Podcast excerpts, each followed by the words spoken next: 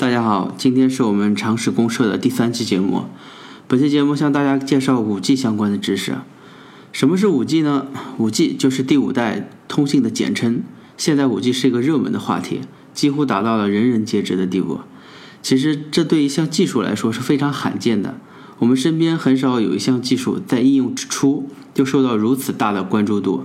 当然，这对这项技术的推动和发展是一项很大的好处。今天我们向大家介绍五 G，让你有一个初步的认知，至少不会被别人忽悠。首先，我们说一下五 G 的定义。五 G 的性能目标是高速率、低延迟和低功耗，和大规模的设备连接。我们具体说一下它这几个特点吧。首先，五 G 肯定会拥有更大的带宽，这是我们普通人传统意义上大概能想到的五 G 最大的好处和特点了。五 G 最新的标准。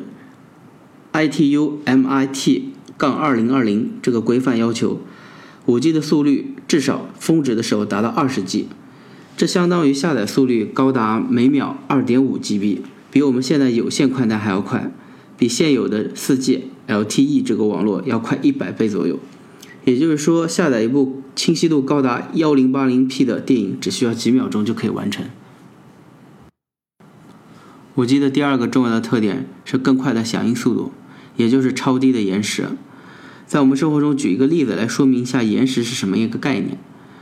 假如我们在家上网下载一个非常大的电影文件，很快，但是这时候呢，你跟你的家人进行语音，就是微信的实时通话，其实这种数据量非常低，但这种通话有的时候非常卡顿不清晰。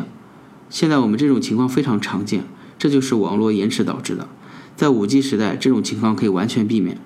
让你在用微信进行语音通话的时候，像面对面一样，没有任何的延迟感。五 G 按理论上说可以低于一毫秒的延时，而我们现在四 G 的理论值是三十到七十毫秒，实际使用过程中可以高达几百毫秒，甚至好几秒钟。我们很自然的可以想到一个非常好的应用场景，就是自动驾驶。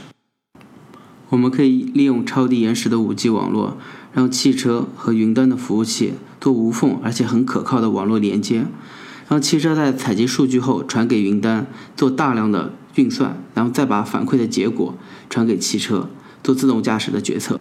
这种场景的响应速度远比网速更重要，因为一旦出现了比较高的延时，可能数据还没有传过来，我的汽车已经撞到了别的地方了，这样就会酿成比较大的事故。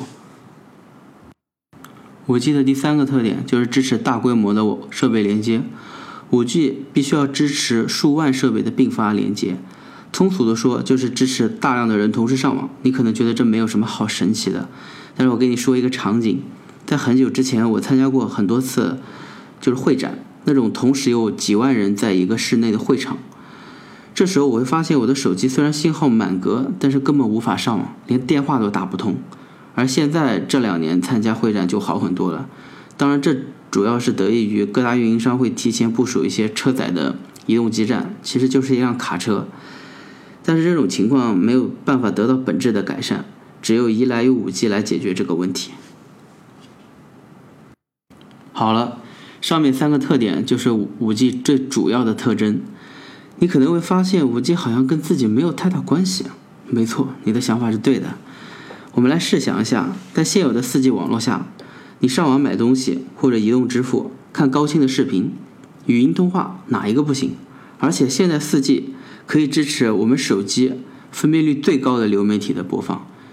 即便 5G 的网速比 4G 翻个几十倍，但是我好像用不到。其实这就牵扯出 5G 到底会给我们带来怎样的一个使用场景。为了了解 5G 到底有哪些具体的应用场景。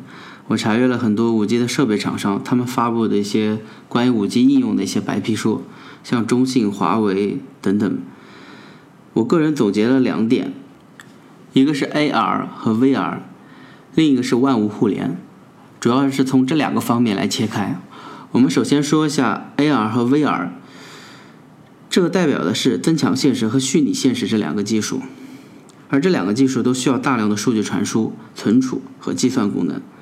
这些数据和密集的计算任务，我们可以通过 5G 的技术来转移到云端，这样就可以利用云端的服务器和数据存储的能力，以及它的高速运算的能力，去解决这些问题。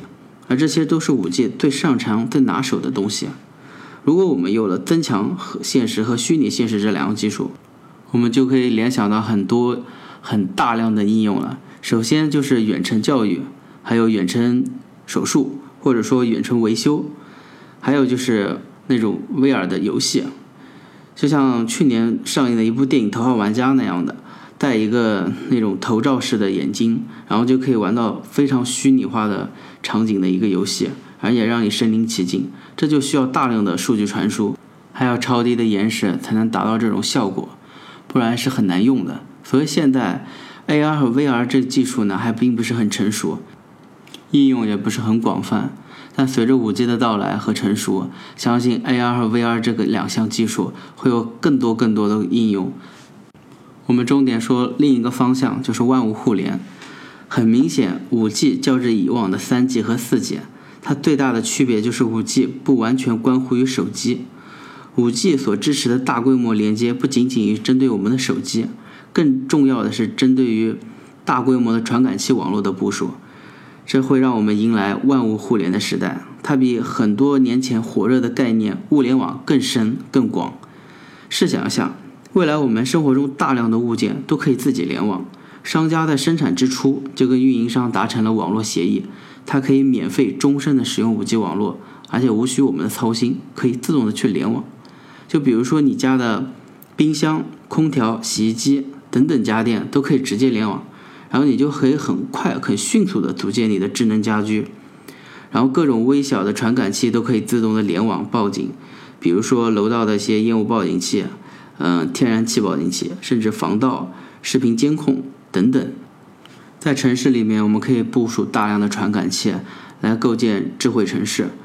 举一个简单的例子，比如说我们的马路，它可以时刻知道自己的湿度和温度，然后来判断是否需要洒水，这样可以精细的管理我们的城市，然后减少资源的消耗，提高我们的生活质量。通过这两个方面，我们可以想到一些具体的产业，比如说车联网、无线医疗、智慧城市。还有新型的社交和 VR 游戏，还有联网的无人机，可以组建专业的安防和巡检。还有就是我们重要的工业自动化。五 G 将会催生大量的新兴产业，我们可以让所有的东西都可以连上我们的网络。所以说，五 G 不关乎我们的手机，而是关乎万物互联。这个时代即将到来。说了这么多五 G 的应用，我们什么时候可以真正用上五 G 呢？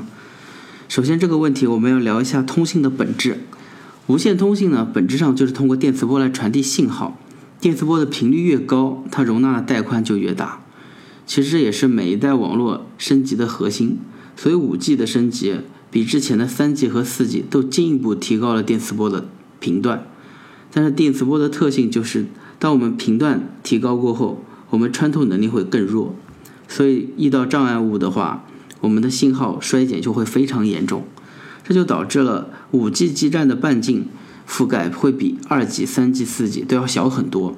查到的数据是，5G 的基站覆盖半径大概是一百米到三百米，但是 2G 可以达到五公里到十公里。说一下我们的结论：5G 的基站密度呢是以往的几十倍，需要长期的建设才可以完善，不是一蹴而就的，而且这关乎基站、天线。还有我们城市光纤的共同的建设。第二点就是五 G 将会和四 G 长期共存，甚至和二 G、三 G 一起长期共存。由于五 G 的特点，它的覆盖不会那么广，所以在一些地广人稀的地方，可能还要依赖于三 G、四 G 甚至二 G 来进行更广的覆盖。但是五 G 可以在覆盖区域内给我们提供更高速的网络、更好的网络体验。